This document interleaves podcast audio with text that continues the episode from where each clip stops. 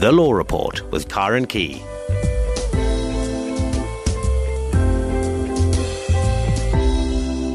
And a very good evening to you from tonight's Law Report program. Well, as you know, once a month here on the Law Report, we run a legal clinic trying to answer a range of questions on a number of different topics. And tonight, being the second Monday of the month, it's again time to open the lines for you to ask that legal question that doesn't quite fit into the other topics we discuss here on the Law Report. So tonight, no fixed topic, but instead more or less anything goes. And before we begin, a reminder that if you need any information regarding the Law Report, you can find it on Facebook. Just go to Law on SA SAFM. But if you'd still like to contact me directly, you can email me on law at safm.co.za. Well, we've received a few emails this month, so we'll be dealing with those first and then we'll be taking your calls. So you can call us now on 0892 10 2010. 0892 10 2010. You can leave your name and contact number and we'll call you back as soon as we've dealt with the emails. Well, I'm joined once again this evening by attorney Nicoline Skuman, owner and founder of Skuman Attorneys, Conveyancers and Notaries Public. Nicoline, hi, welcome back to the show. Hi, thanks for having me. Well, we're going to get you. Our, we've got some things that we'd like to discuss, or tips on trusts and a few other odds and ends mm. that we'll get to in a moment. But uh, before that, let's just get down to these emails, and we'll go with the shortest one first. I think um, it says a certain company provides student accommodation in the normal course of business and demands a non-refundable admin fee. They do not demand deposit. Is that legal? Well, one one needs to notice one thing from from the line used in the email, and importantly, that is the in the normal course of business. So obviously, this um, listener has some uh, insight into the Consumer Protection Act, and you are not really allowed, in terms of that piece of legislation, to levy an admin fee or any other fee for that matter that is non refundable. Um, we have what they call the five day cooling off period. So, if you've signed an agreement, you have five days to essentially change your mind and not um, pay any penalty or other charge. So, one will have to look at it from a from a Consumer Protection Act point of view, in addition to looking at the Rental Housing Act and the related provisions. So, if there's a student accommodation, it's residential accommodation, and it needs to comply with that piece of legislation. So, even if you haven't paid a deposit, um, that is regulated by that piece of legislation and it should be invested into an interest bearing account and all these things and refunded to you. So essentially, one will, will have to first look at the agreement this person has signed. Um, by the sounds of it, it doesn't sound very above board. And then um, to see if they are compliant with both pieces of legislation. Um, if the, the listener wants to report this somewhere, they can report it to the Consumer Commission. And they can also then approach the Rental Housing Tribunal if they feel they've been treated unfairly. Specifically, remember the five day cooling off period. Well, you know, it's almost like they're getting away with it by saying this isn't a deposit, it's an admin fee, therefore it's not refundable. You can call it what you want. Yeah. you know, I'm just saying they're trying to make out that we don't have to give this back because it isn't a deposit. No, sure. I, I see what they're trying to do. And many of the rental agents, um, if you work through an agency when, when um, leasing any premises, you also pay a admin fee. That's usually for the, the drafting of the contract and, and the internal administrative costs. But it's something completely different to what we call your security deposit, which is essentially for maintenance and repair. So very different. One needs to look at the contract, but no, it doesn't sound like like procedures being properly followed. And I will put up contact details for the Consumer Commission and the Rental Housing Tribunal on the Facebook page. So by tomorrow morning, just let me get home from the studio first, and I will certainly put those up on the uh, on the website. And then we've got rather a complicated question about timeshare, Nicoline. It says mm-hmm. the, the, listener says I had a timeshare week being a shareholder at a lodge. Um, I was notified a year ago that certain actions were, were considered, seeing that not enough bookings were received received and thus making the resort difficult to maintain. Following a special meeting, shareholders were given limited choices. It was decided that the resort would no longer be available to shareholders but would be let. Now, shareholders were promised three options following this outcome. Number one was shareholders would continue to pay levies and share in a portion of the rental. Number two was the option of a choice at another resort for the same week. Or three was to convert to other Flexi Club products. The listener says that she wanted the choice of a week at another resort, which they were offered, but they could not honour their promise, after which they gave us the choice to abandon our shares with the following considerations. Now, here's where I'm, I come a little unstuck because she says the abandonment would only be considered by the board of directors if the amount of 500 Rand is paid in full and then she says no charge. And I'm not quite sure what the no sure. charge thing is. Mm. And then she says the abandonment shall be effected with no consideration to the shareholder. She says, does this sound legal? Well, firstly, I do agree with you. It is somewhat unclear as to what exactly the issue is. Um, and one must also remember that timeshare schemes and products are, are somewhat complicated. So we'll have to ascertain which type of timeshare scheme this falls in uh, into. Uh, firstly, you, you get one which people sometimes confuse as being timeshare. Now, timeshare is essentially where you buy time in a, a complex or a resort or a lodge, whatever the case may be, vacation time. You never actually own the resort or a portion thereof or the building. Um, however, there is a scheme called um, fractional ownership, which is you actually as a shareholder own a portion of the building. So you are um, also then um, liable for the maintenance, the upkeep, the levies, all these things. And, and in conjunction with that, you, you then have the responsibility of, of taking part in the decision making process and electing your directors or trustees or however it's set up. So that's the one option. And in that case, you, you actually call a special meeting, which is essentially like a company meeting, and everyone decides what we are going to do, and a resolution gets taken. So you cannot really have options be given to you where you don't have an input in the decision making process.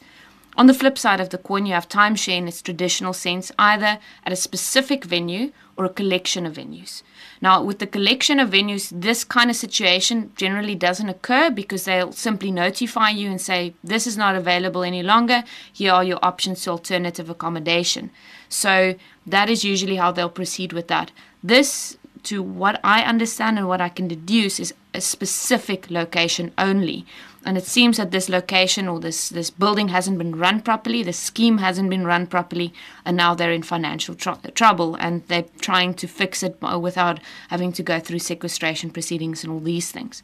However with all of that being said you you are still obligated to pay your portion of the levy, and there's an annual fee also payable. So you, two rights don't, uh, or two wrongs don't make a right, rather. So you cannot withhold this payment because you are not given your your week. Um, and in this sense, we need more information from this listener in order to say, okay, this is the way forward. But in the interim, there are two main considerations. The one is the, the governing body of timeshare um, and related agreements, and that is a, a body called the VOASA. Now you can Google that, and they have an ombud structure which you can report this kind of um, misunderstanding or misadministration to. In the alternative to that, uh, there's a clear element of consumer protection here, and again, application of the Consumer Protection Act, which is a law of general application. Now, what that means is no one's excluded from um, rendering a good service to a client, giving them value for their money if they've paid you. So, in that sense, they they need to comply with what is fair and what is justifiable to the consumer, being our listener in this case. So, again, consumer commission, um, or you can report it to to the body, or the best option available would be to get a detailed legal opinion by submitting the agreement you've signed um, and all the related documents so that one can see exactly how it's been set up, what are the rules applicable, and what has been breached. Just the one thing that, that I found quite interesting was that at the special meeting, they were given three options, one of which was a choice at another resort for the same week, and they tried to take that up, but they couldn't honour that Clearly, there's financial you know, trouble. So they couldn't honour that. So she's got a, a, lot of legs to stand on here, not no, just one. I and don't think. In addition, one must also see if they've honoured the, the National Credit Act. So this is a credit agreement that you've entered into, um, if, especially if you, you use first and then pay. So if payment is deferred in any instance, or if you pay your levy or your annual fee late and a penalty charge is levied, again, there's another set of rules one needs to look at. But the fact that they cannot honour the option of uh, going to another resort to me is, is red lights. There's financial dire straits, maybe the kind where, where sequestration is the only way out. And then listener needs to reconcile themselves to the fact that they'll w- walk out with cents in the rand as opposed to being refunded or so. And uh, of course, on the flip side of the coin, if sequestration takes place, the, cre- they will collect all the monies Hmm. owing, being this levy and annual fee and all these things. So you'll pay in and you'll get, a nothing portion out. I'll put the contact details for VOASA on the um, Facebook page as well.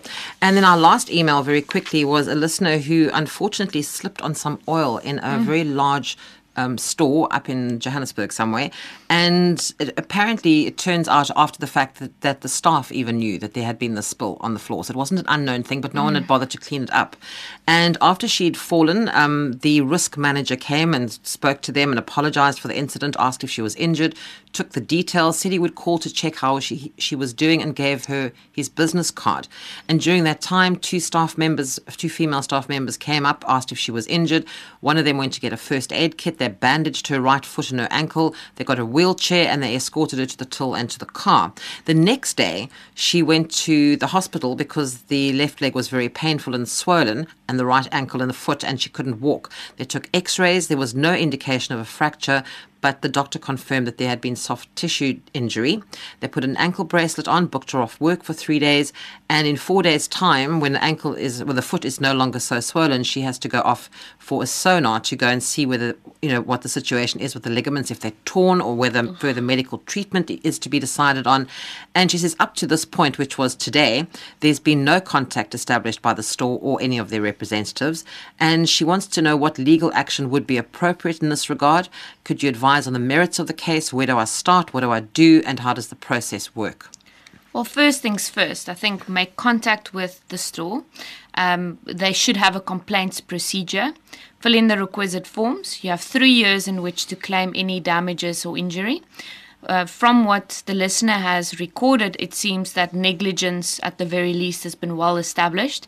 So, an oil spill, I mean, that's that's very serious, and especially in a retail setup where people walk by and and so on. So, there was a duty that was simply not fulfilled by the store and it should uh, be be rectified. They've already indicated by their actions, in my opinion, that they are willing to to take responsibility and to um, to assist. So, in all likelihood, a, a phone call or a letter, or email to the complaints department should get the ball rolling. If that fails, the next step would be to approach an attorney and to um, institute a, a claim for, for bodily injury, for the trauma associated with it, the medical expenses, the loss of income. But bearing in mind that this is a, a relatively large store and they, they have to have checks and balances in place and balance these kind of claims. So they'll be very reluctant to just pay necessarily. So if you have to go the legal route, there's a clear cost element that one needs to take into consideration and whether the expenses you've incurred justify the legal costs you'll be incurring by getting yourself an attorney and probably having to take them to, to the High Court for, for the It might not be relief. worth it if that's the way they end up wanting It to may go. not. In many instances, even with road accidents, um, if if you do not uh, suffer damage in excess of of 50 or 100,000 rand, it's mostly not worth uh, approaching then an attorney and, and getting the ball rolling. But she definitely does have recourse. Right. Well, before we get onto the calls, which are now stacking up here, um, we wanted to just chat. Well, before we go on to the trusts and things, you've got some rather exciting news at the firm. Oh Do yes, we, we have. Um, 2012 was a was a big year for us. We expanded the team. We are now three practicing attorneys, one candidate attorney. We're in a bigger office, and um, we've changed the the slogan and all of those things to embody what we believe in and, and how we serve our clients. So our slogan is now essentially tailored entrepreneurial solutions, which um, basically focuses on our approach of serving entrepreneurs, of tailoring every solution that comes out of the office. So, no cutting and pasting jobs, no blanketed solutions, and to provide a practical um, and economically feasible solution to the client, in, in addition to it being legal, legally compliant. So, not just clear law, but a little more comprehensive and more holistic than that. So that's been very exciting, and we are celebrating that at a, a very exclusive reveal event on Wednesday. So uh, we'll be putting up some photographs and, and so on, hopefully on Thursday, on, on the, the day of love, um, on Facebook. So, and we'll, we'll tag uh, SAFM's page so that the listeners can, can look at um, the photographs and what the rest of the team looks like. That's rather exciting. Oh, great. Right, before as we've, we've done that now, so you wanted to just give us some more tips on trust. I know this is an absolute passion of yours. Yes. Getting our house in order here. getting the house in order. Mm. I think from a business and a personal perspective, during the months of January and February, we are all cleaning out house, um, quite literally and figuratively, where we find ourselves going out with uh, the old and getting on with the new, and then also to uh, essentially get our personal affairs in order. So with that, we we have written a number of articles within the practice. One uh, by one of my colleagues dealing with tax avoidance and evasion, and in February dealing with gambling. So what happens if you if you will win the lotto? Do you keep I all should the be money? so lucky. and then um, Companies Act compliance, uh, the deadline for, for being compliant with the new act is looming on the 30th of, of uh, April. BE, also lots of developments happening there, and, and we'll be dealing with that again in the month of February.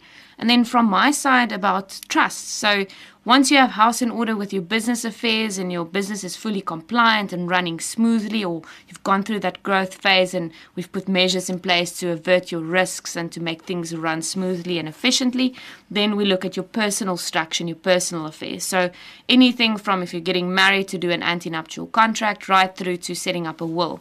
And with the will, the trusts, of course, and um, when it's appropriate to, to put these in place very appropriate for, for looking after minor children in the event that both the parents uh, would would decease together, um, and also for um, maybe if you have a disadvantaged or a dependent uh, family member, maybe someone with a disability or an elderly member.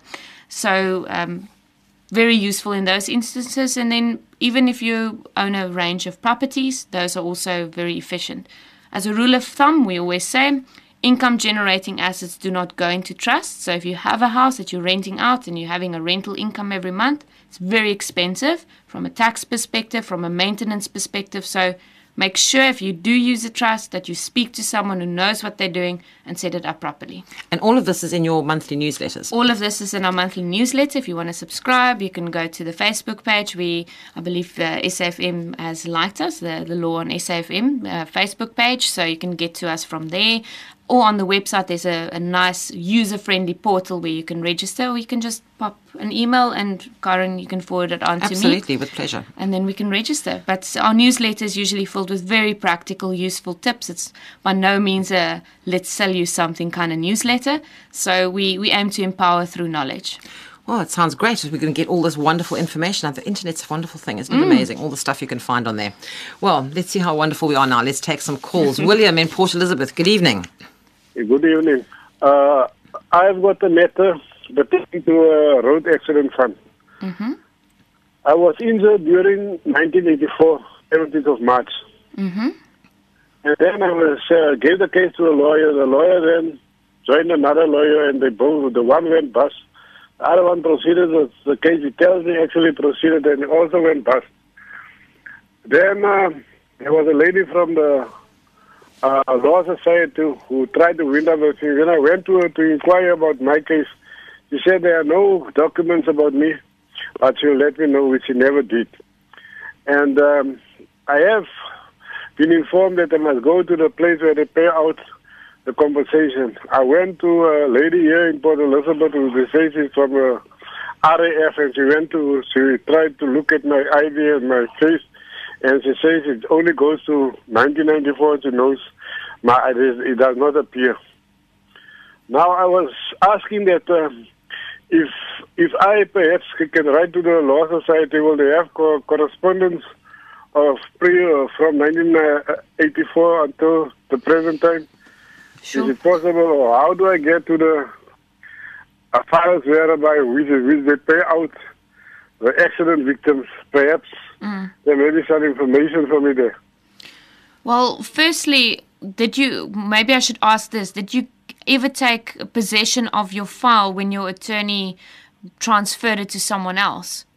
Did you ever have access to all the documents, or did the attorney just advise you that they've given it over to someone else? He didn't advise me. He joined another company. Okay, and the file presumably went with him.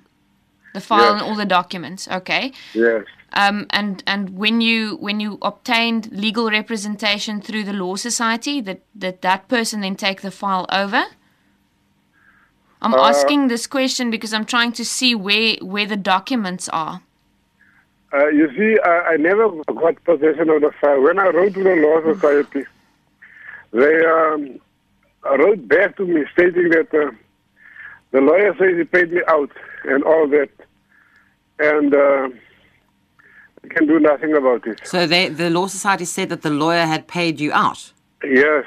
That's what So there's obviously a they say fraud case here. Oh, of course. So it's a Well- fraud case, William. First, uh, first instance, I, I would say that you need to report this to the Law Society absolutely immediately um, and detail all that you've said to us with dates, who represented you, the fact that you don't have access to the documents and therefore you cannot take this further on your own accord.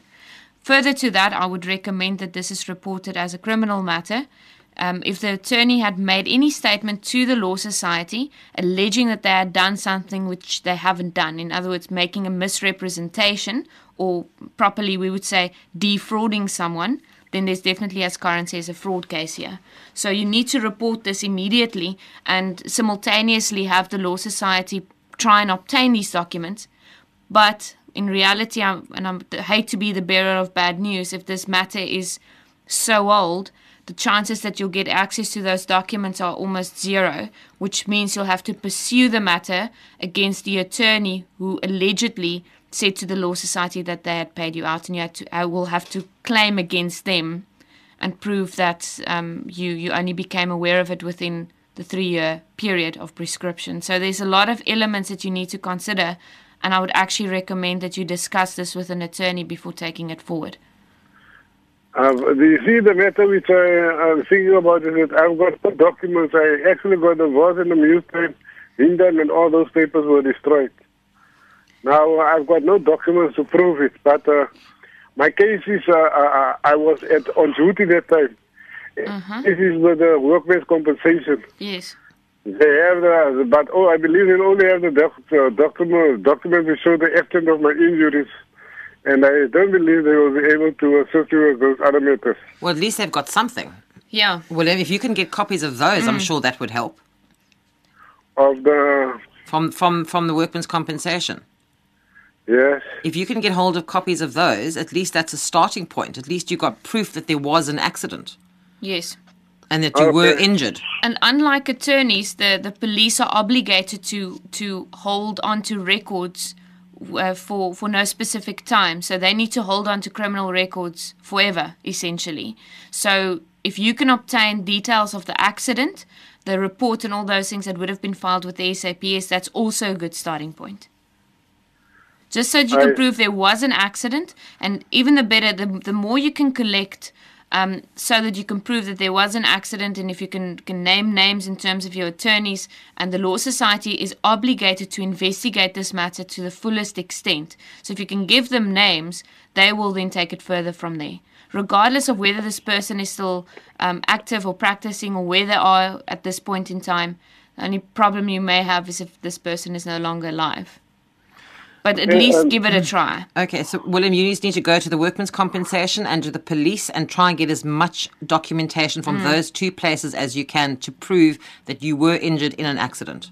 And then okay, take that and then to the take Law that to the Society. law society.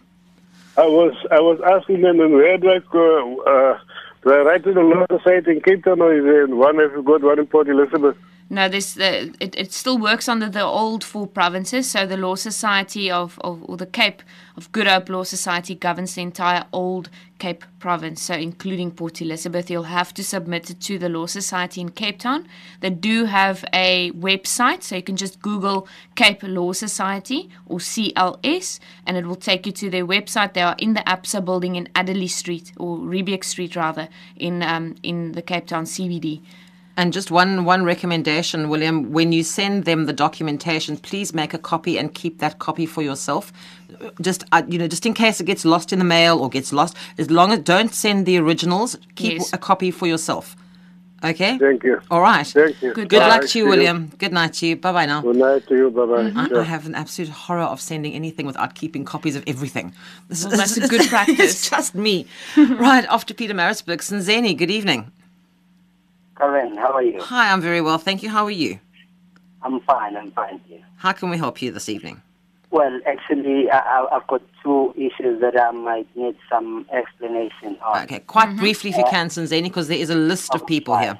Okay, I'll try. I'll try my level best. okay. Okay, actually, we were dismissed for this so-called derivative misconduct. Uh, a group of about more than 200 people, some of which are under this uh, labor broken thing. Uh, now, and permanent staff, we were all dismissed at once. Now, that was on the 27th of September. Thereafter, I, I decided to put an appeal since we were dismissed collectively. And I put an appeal, my appeal said, and it ended. My last sitting with them was on the 5th of December. So they were delaying, I would say. And, and I have been waiting for their, their, their decision, and they have not given any decision till today. So I'm just thinking if this delay of theirs might not have any negative effect if I am to take the matters further uh, in terms of being late or so. Uh, and then this second one that I want to ask is about the labor broker people. I just want to ask in terms of their representative representativity that people who are under the labor broker, who are they supposed to actually uh, uh, be represented by? Because it will be difficult for each and every one of them to go uh, individually to to, to, to the CCMA. Is there another way maybe of, of, of, of handling this uh, issue of theirs collectively as well, if any? Okay. Well, okay, firstly, labor law is not e- my area of expertise, but um, I'm sure we can maybe transfer that to uh, my colleague Michael Bagram if he's willing to, to address this in maybe more detail than, than I will. Um, so, my answer is going to be a very general one. Um, the CCMA is the body that, that essentially deals with all labor disputes. And if, if you are not satisfied with the outcome there, the, your labor appeal court is the next step from there, or your labor court and then your labor appeal court. So, uh, any collective action can either be brought to the CCMA or to the higher courts within the structure. And by the sounds of it, you are out of time. I do know that the CCMA has a time de- deadline for reports. So, by the sounds of it, you are out of time. But regardless of, of being out of time, there is a provision in, in terms of our court rules as well as our alternative dispute resolution forums, of which the CCMA is one, where you can bring a condonation application. In other words, you say, I know I'm late, but these are my valid reasons out of my control for me being late please still hear my application or please still hear my action that I'm bringing to you. I, I need some recourse. And in most instances, the, the CCMA or the courts then condone it, provided that you can prove you didn't on purpose um, delay the matter and that you, you simply didn't go to court or to the CCMA when you were supposed to. So if you can prove that there's no fault on the delay, uh, in, in respect of the, the delay rather on your part, then you, you should be able to, to successfully apply for condemnation but I would strongly urge you to seek uh, seek advice from a specialist labor law attorney sooner rather than later. So make that call tomorrow. Um, even if we can refer that to Michael, I'm not sure if he's. Well, he's in Peter take it something. Maritzburg, so it's a bit out of his jurisdiction, I think. Maybe he yeah. knows of he someone. knows of somebody there. But Sure. the other thing, Sanzeni, he asked whether instead of everybody going as as sort of a group of people to Mm. the CCMA, if there was not one person that could represent them as a collective. Yes. Because he said they all fall under the labour brokers. He said, how Of did they go about finding one person to? You can negotiate with an attorney who's willing to represent everyone, and that would decrease your legal costs as opposed to each person getting their own attorney. Um, as for the labor brokers, those are very much unregulated at the moment, but as we all know, there are uh, certain amendments coming into play with the new labor legislation, which will regulate the industry a little better than it currently is. So, um, for, for more for more detailed answers in this respect, I would feel much more comfortable if you approach a, a specialist labor law attorney. Sanzeni, if you can drop me an email to law at safm.co.za and just uh, give me your contact details and I'll speak to Michael Bagram and see whether he can recommend somebody up in your area. Mm, I- I'll appreciate that. Karen. Okay, so- I will try and do that. Drop me an email and um, yeah, or, or I'll post something on the Facebook page, which is Law on SAFM, and I'll I'll see what I can do about getting a referral to somebody in Pietermaritzburg for you. And because you're already Oh, late, do it do, Do it, it sooner. sooner. rather than later. Okay, Sanzeni, good luck to you. Thanks for the you. call. Good luck. All right, good All night. right. Bye Bye-bye. Off to Ladysmith now. Mandla, good evening. Oh, good evening. How are you? Very well, thanks. How are you? How can we help? Uh, I'm fine, thank you. I'll try to be short. The weather is so bad here. Oh, It's gosh. thunderstorm. but I'll try to be short. Um, uh, I've got a concern here. Um, I'm a ward committee member in one of the areas uh, in Ladysmith, which is a rural area. And uh, um, unfortunately, what happened, I wasn't around in the area those days. But when I came back, uh, there's a farm that is situation, situated next to the area where, next to the community where I stay. And uh, there's a lot of game inside that farm.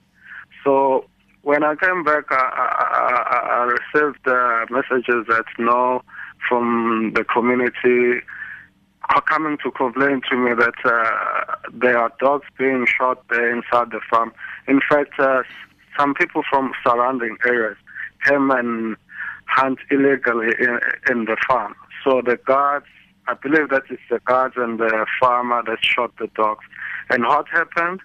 They shot the dogs and they hung them there on the fence of the farm. And uh, next to the community's kraals, homestead, because the farm is just situated, the, the fence is situated about five meters away from the community. We've got children here uh, uh, that are playing. They can't even play now because the whole smelling comes to the area. So I don't know what course can I take because I did go to the local newspaper, but uh, I, I- think they were too biased because uh, I, I didn't get any assistance. They uh, even contacted the police station. I spoke to someone there.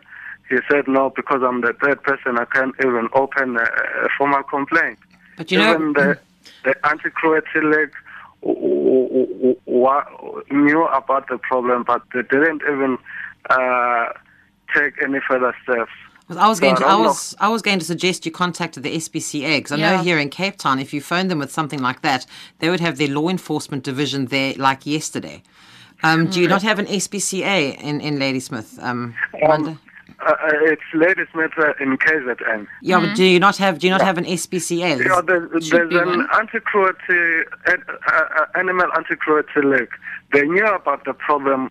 What uh, they said, they said that no, uh, uh, the farmer is. Uh, it's all right for the farmer to shoot the dogs like that because I, I'm talking to. They are still hanging there. It's about two months. The dogs hanging there. They just shot them and hung them on the fence.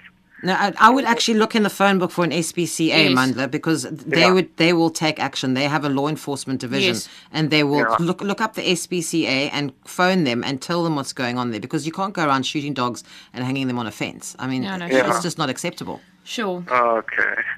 Okay. What I mean, does he have any other try. recourse? I mean, Well, if, if it was your dog, then then No, it's it's not. damaged the property. But then you could could um, institute civil action if um, you there's no criminal element into it, so the police can't really get involved. Um, it's really something for the SPCA or a like institution to deal with. I'm surprised the Animal Anti-Cruelty Yeah. League didn't get involved. But try the Yeah, SPCA. I would because, imagine. uh, sorry, Karen. Because I even went to the police station. We tried to check on the computers or uh, if uh, there were cases opened. They were, the the farmer didn't even open the case. Even the owners of the dogs, they didn't even o- o- open cases. But I heard that the owners of the dogs, uh, they were heavily beaten, assaulted.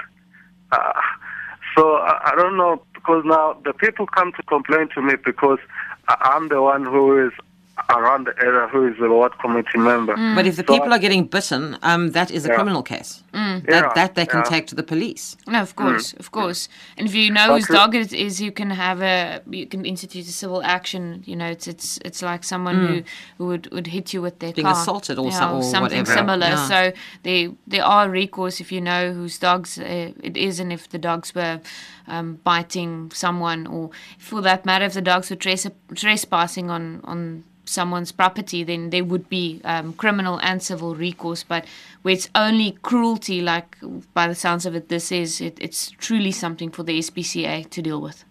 Okay. Get Thank in touch with much. them in the Uh, morning, Mandla, please. Okay. I don't want them doing you. that anymore. Thank you. Thanks for the call. Good luck.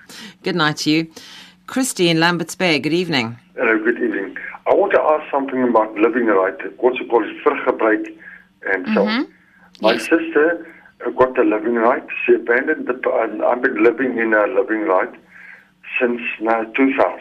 She Yes. abandoned the place. when Uh, she's been to America before. She's American citizens. She abandoned the place and she left the place to me. The, a developer came around and uh, developed a golf estate with a, a, also a holiday resort. It's two to three hectares around the house. I'm in the middle of the place. And um, uh, about a year ago, she was still paying my Eskom power, and she has uh, stopped paying that also. The house needs attention. I'm living all by myself alone in the place and uh, she's uncontactable in, in America. Tried several times. She doesn't email address. She doesn't um, come back to me. I want to know from the developer at one stage uh, to remove the fences and the uh, put, want to uh, develop uh, onto this p- estate, but she I didn't want to.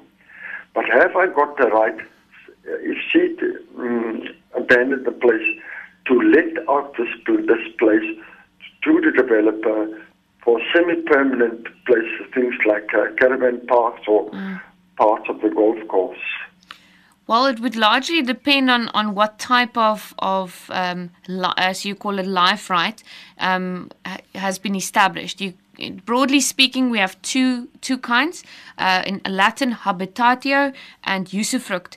Now, usufruct means you can uh, stay and the fruits of of the property become This your is property. fruit, that's correct. Usufruct. Okay. Now, essentially, then that means you can, as the holder of the usufruct, you can uh, enjoy all the fruits. So, in a let's take a farm for example. If you would cultivate the land and you would then sell the produce, then you would be entitled to keep the money you realize from selling That, the that I do know, yes, but I'm Okay. not. I'm old. I'm not able to. Okay, but but I'm just trying to explain the basis of the legal very, very position for well you explained first. About that, I know that's very important. Okay. Now there's a difference between the, the holder of the usufruct or the habitatio, if it was in another in another instance, uh, and the actual owner, which we call the bare dominium holder. Now the bare dominium holder is actually the person who owns the property. So you Correct. cannot alienate or sell or portion or do anything to a property of which you are not the owner. It's like a tenant in your property wanting to um, make structural changes without your permission. Um, so, in a nutshell, no, you can't. Yes. So if, if you're not the owner, in other words, the bare dominium holder of the property, the registered owner on the title deed, you cannot do anything with that that property, and neither can the usufruct holder without the owner's consent. So you need the owner, the actual owner of the property, to consent, not the person who owns the usufruct, because they only have right of use and of of uh, keeping the fruits. And the living right as well. Yes. So you need you need to um I need to see how the property is registered in order to properly Yes, advise the you. property is, is a re- not rezoned yet. It's still as a farm. This is a but the surrounding right around me is rezoned to zone two already. No, it's it's not about the zoning. It's about who owns it and who's allowed to use it. So owner would be bare dominium holder. Let's say Mr. A owns, but in in um okay, let's take a very concrete example. A and B are married. They both die and they leave their property, being this farm, to their son. He owns it, but their daughter can use it and live in it until she dies. Correct. So the, the That owner, happened to my sister. yes, And but uh, she abandoned it. She I moved in uh, instead of her moving in. Yes. And she abandoned it. yes, but But no actually she thing for me or anything. Yeah. just just put me here uh, on a word. from what I understand, she's the holder of the, the Correct. right of use. And she, in other words, isn't entitled to change the terms and to put someone else in into the property. So, technically speaking, you're living there illegally. So you also cannot in, ch- in turn do anything to the property if what all if what you're saying is as I understand it, I cannot confirm this until I've seen the title deed and the will. Because these things are usually created in wills. It is not such a it's not such a thing. She's the only one to live here. It doesn't say actually anything that she's not allowed to have anybody. But, But it, it go- doesn't it have goes to. saying, um, Christy. It it's doesn't part have of the to say it. nature of the of the the concept of usufruct. So Can if you I, have more um, questions, and, uh, send. Can the owner take the place over if she Yes. abandoned it completely? Yes, the owner is the one who has to make the call on this, not you or or your sister. No, um, the But if owner- you the want us- owner is asking me now if you can. Uh, You can't uh, have consent. some of the parts of the property. No, you can't No. consent. Not from what you're telling me. So if you want me to have a look, you're more than welcome. My my email address is inquiries. I'm not inquiries. internet, uh, internet uh, interliterate, and I have Okay. no reception for that. Otherwise, you uh, my my phone number. If you have a pin with you, I do have your uh, phone number. I've listened to it already. Okay, then you can give me a call and, and you can maybe fax or post the title deed to me and then we can take this this off the air and I can give you detailed advice suited to to your specific circumstances because what I've told you now is how the general possession the works and how the, the general nature of this right operates. This, Okay. this is what a bit different what I was told before. That uh, and so on. I'm not so sure. At the moment, he's already paying me for uh, um, for some of the greens what is developed on the thing. Uh, the first owner A. You, you can be in some serious trouble if you're not allowed to receive those money. So I would strongly sign- I uh, recommend. put it on paper. I, He also put That's um, good. Uh, 150 meter cable for me uh, for electricity also. I would recommend that you really speak to someone. If you don't want to speak to me, that's fine. Then then go to an I attorney in your think I area. know, uh, human and attorneys, but I want to come to the Law Society in Cape Town, see if I can get a pro bono attorney, because I'm only uh, old age pensioner. you see. Sure, Okay. then do that. Okay, Christy But do will that get in touch. rather than Yeah, get in touch with somebody, and uh, unfortunately, we can't go on any further with it Thank until until uh, Nicolene or somebody sees the, the documents. But thank you for getting through to us. After Pietermaritzburg now, Zodwa. Good evening. Good evening. Hi, how can we help you, Zodwa? Um, well, mine is about, uh, well, I don't know whether to call it divorce or something, but I got married in um, 1989, Mm-hmm. and uh, I think it was customary marriage, and um, uh, and we separated in 19, uh, 1991. Um, and that separation has just been been like that for for all these years. But there's never been a divorce. I think because I was just afraid. The guy is um, he he studied law, so I I just looked at myself and I thought that I I didn't stand a chance of of winning. But when eventually I decided that I wanted to take the case up and, and just deal with it once and for all, I checked with um, Home Affairs uh, in Joburg, in Pretoria, and eventually in Durban. And everywhere I checked, I found that my uh, name had never changed. Um, obviously, I didn't know that you know I needed to register the marriage myself. Um, so always it came up as as single. Mm-hmm. So, so um, when I tried to speak, I think I went to the Wits law clinic at some point, and I needed assistance, and they said to me uh, they couldn't assist. Um, uh, the other people who advised me, they said what I needed to do was to register the marriage first before I could then, you know, uh, start the process of uh, a divorce. and I thought that was, you know, just too much. Um, and you know, it's been very difficult to to just carry on with this this whole thing because I know that I don't want the marriage anymore. Uh, but this thing of of having to register the marriage and then divorcing, I, I just found it a bit, uh, you know, daunting. Okay, well, let's see what Nicolene has to say. Well, again, firstly, this is not my area of expertise. I'm I'm not a family law attorney um, by by field of expertise, but um, essentially the, the law of having to, to register customary marriages only came into being in the 90s. Um, I, I, stand to be corrected. It was later in the 90s, 1996. If I'm not mistaken, I stand to be corrected. I, I can check that in the morning. And only from that point onwards were you actually obligated to register. And you also had to register it within a period of 12 months from that enactment. So give or take 1997 was your cutoff date.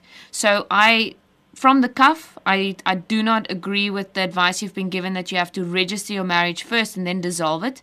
Generally speaking, those religious and customary marriages who were solemnized before the enactment of the of the Customary Marriages Act uh, had need not have been um, registered, and if they were lawfully dissolved in terms of your custom, then that would serve as a divorce in any event, if it wasn't, in terms of, of law, in terms of, of the Matrimonial Property Act, it was never recognized as a valid marriage from the beginning because it wasn't registered. So the status quo maintains.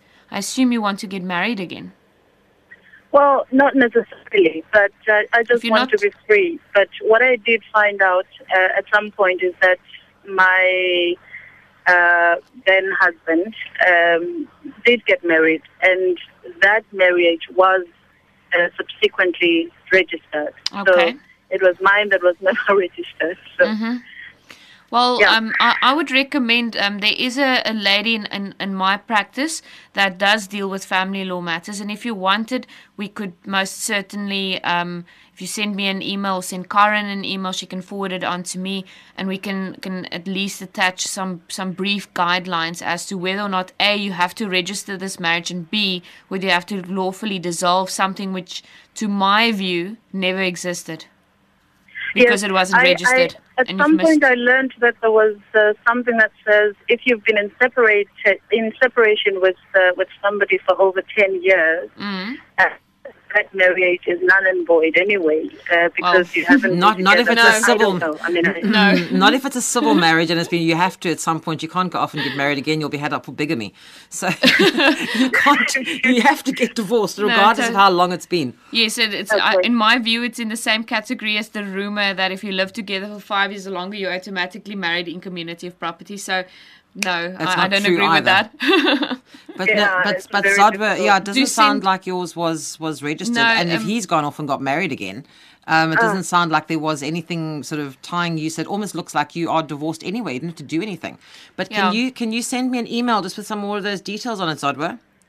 I think I would like to do that. Okay, the email it's law at safm.co.za and then I will send that on to Nicolene and she'll yes. send you some guidelines and you can just go and make some inquiries. Yes. But it doesn't sound quite as bad as you thought it was. No, l- let me just uh, check on those dates. But it was either 97, 96, 97, or 98. It was in the 90s, okay. and you had 12 months from that point to register your customary marriage. And if you didn't, you were by default not married.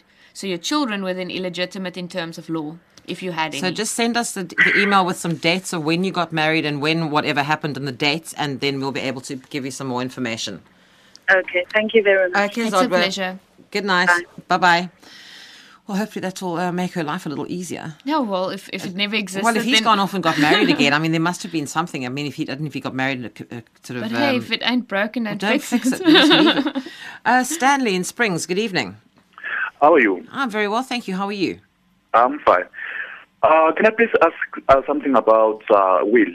Yes, sure. Yeah, I just want to know about if the parties are married in community property, so where you find that uh, the husband dies, mm-hmm. but so during the, the, the, substance of marriage, so there was no a, will executed. Mm-hmm. So I mm-hmm. just want to know, so so with with, with regard to the point of, of a surviving uh, spouse, that so can she inherit all these uh, all these so estates of the of the of the deceased uh, spouse? Because you died intestate with no will. Well, um, this is my area of expertise. Let me maybe because I've said twice that it's not. Um, wills and estates is, is one of my my passions. Essentially, if you don't have a will, you die what we we, we call intestate, and then the the law of intestate succession applies. Now it goes along the lines of inf- uh, affinity. So we first see if you have a surviving spouse, regardless of how you're married, if it's in community of property, 50% of the estate belongs to the surviving spouse, and we are only talking about the remaining 50 that belonged to the deceased spouse. So First things first, is there a spouse? If you tick the box yes, then everything goes to the spouse. If there's spouse and children or descendants, as we properly uh, term them, then there's a bit of a calculation that needs to take place. So it's not necessarily that everything will, will be transferred to the surviving spouse. If there's no surviving spouse, no kids, then it goes to, to the brothers and the sisters and the mums and the dads. So it goes up the lines. So it, it really depends who survived this person and how big the estate is because that, that determines the calculation and how one actually affects it. So report the estate and get yourself an attorney to assist the executor in the administration process. Stanley, is there a wife and are there children? No, so uh, it- it's only just a question. I just said um, uh, from uh, I'm at work, so we were just discussing about this. So Okay. like Okay, one so- of the yeah, well, yeah one of the friends so was just complaining about this this whole thing. But up so far I can understand. So the I mean your your point. So the, the Great. bottom line is, and, and this is Nicolene's favorite topic, go out tomorrow if you don't have one and get a will done. And not from the CNA. And no, don't get the one from the CNA. you need to have a proper Okay, will okay, because thank you very much. the, the thing is, um, um, Stanley, without a will, you can tell your friends you're discussing it with at work there, your estate will go to people that possibly you wouldn't have wanted it to go to in the first place. yes. You, And you know, we you don't can mean your spouse. No, no, no. I mean, no, no, no, no. No, I mean, Okay. hopefully you'll leave it to your spouse, but you need to make sure that it is set down in a will, Sure. so that when heaven forbid something happens to you, the courts know what to do with your estate, where it's supposed to go. Also, in the instance where two, both spouses die simultaneously and they have minor children, then all your money goes to the guardian's fund. And that's a state administered fund, so you don't earn any interest, and the administration is um, difficult to, to cope with. Let's just say that. So- okay, so may I just ask maybe a last question? Sure. Mm. So how long does it take for maybe for in, in case where the husband never execute, uh, executed a will just to to to divorce maybe? We say to clients if you don't have a will, you can add at least 18 months to the administration process, especially Okay. if the family is large and you don't have contact with everyone. Then you have to advertise in the newspaper and all sorts of creative means to collect all the next of kin. And that's what makes it take so long. And in addition, it's usually a bunch of people that don't really like one another, so they fight over the little bit that they need to inherit, and that further extends the administration process. People are dealing with their grief, and they're not necessarily up for, for more practical things at that point. So, from from not only a practical and financial perspective, from an emotional perspective, if you don't have a will, you really make things difficult for those uh, who are left behind. Okay, it's very much important that one so one has to, has to make a will. One You have to make a will? has to- And To- once once a year, there's a Wills Week that that the Law Society runs nationally, where you can go to participating attorneys and have it done for free. Okay, okay, But okay. No, thank you very much for don't, your Please don't wait till Wills Week, Stanley. Yes. That's still quite a long way Yeah, away.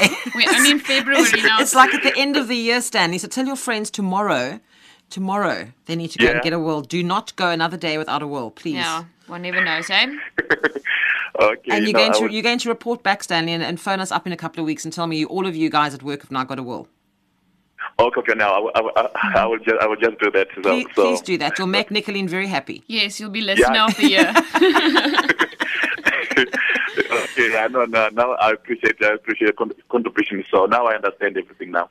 Okay, great. Great. Well, I hope we, we've we've given not, not just you, Stanley, it was a good point to bring up, and hopefully everybody else listening. Yes. Um, Please you don't know- leave it. No, definitely. And you'll be surprised how many really, really successful and influential business people we meet on a daily basis who don't have wills. So, not just are their families traumatized, their businesses are traumatized, and that which they've spent so much time and money on during their life absolutely falls to shambles. Yeah, and also when you have a will, that's not the end of the story. Every time circumstances change, you have to change your it. will as well. So please bear that in mind. It's a, we need to do a whole show on wills, Nicolene, I think, that. because we need to get people geared up and their minds in the right place. They have to have a will. Definitely. Well, my thanks once again this evening to Nicolene Skuman, owner and founder of Skuman Attorneys, Conveyancers and Notaries Public, practicing here in Cape Town, and she's been my guest on tonight's edition of the Law Report program. Nicolene, once again, thank you so much for joining us. Thanks for having me. As always, it's been fun. We'll be running legal clinics like this one on the second Monday of every month, and Nicolene will be back with us again on Monday, the 11th of March. The Law Report is on the air on SAFM every Monday evening between 9 and 10. And good news, great news. In next week's Law program, we'll be talking tax with Mark Kingon of SARS. So if you have any questions about anything to do with your tax, join us next week on the Law Report. That's Monday, the 18th of February. And I'll be back with you again tomorrow evening just after 9 with our monthly phone in on health matters. And this month we'll be talking about anything to do with your teeth with Dr. Mark Scher. So join me for that.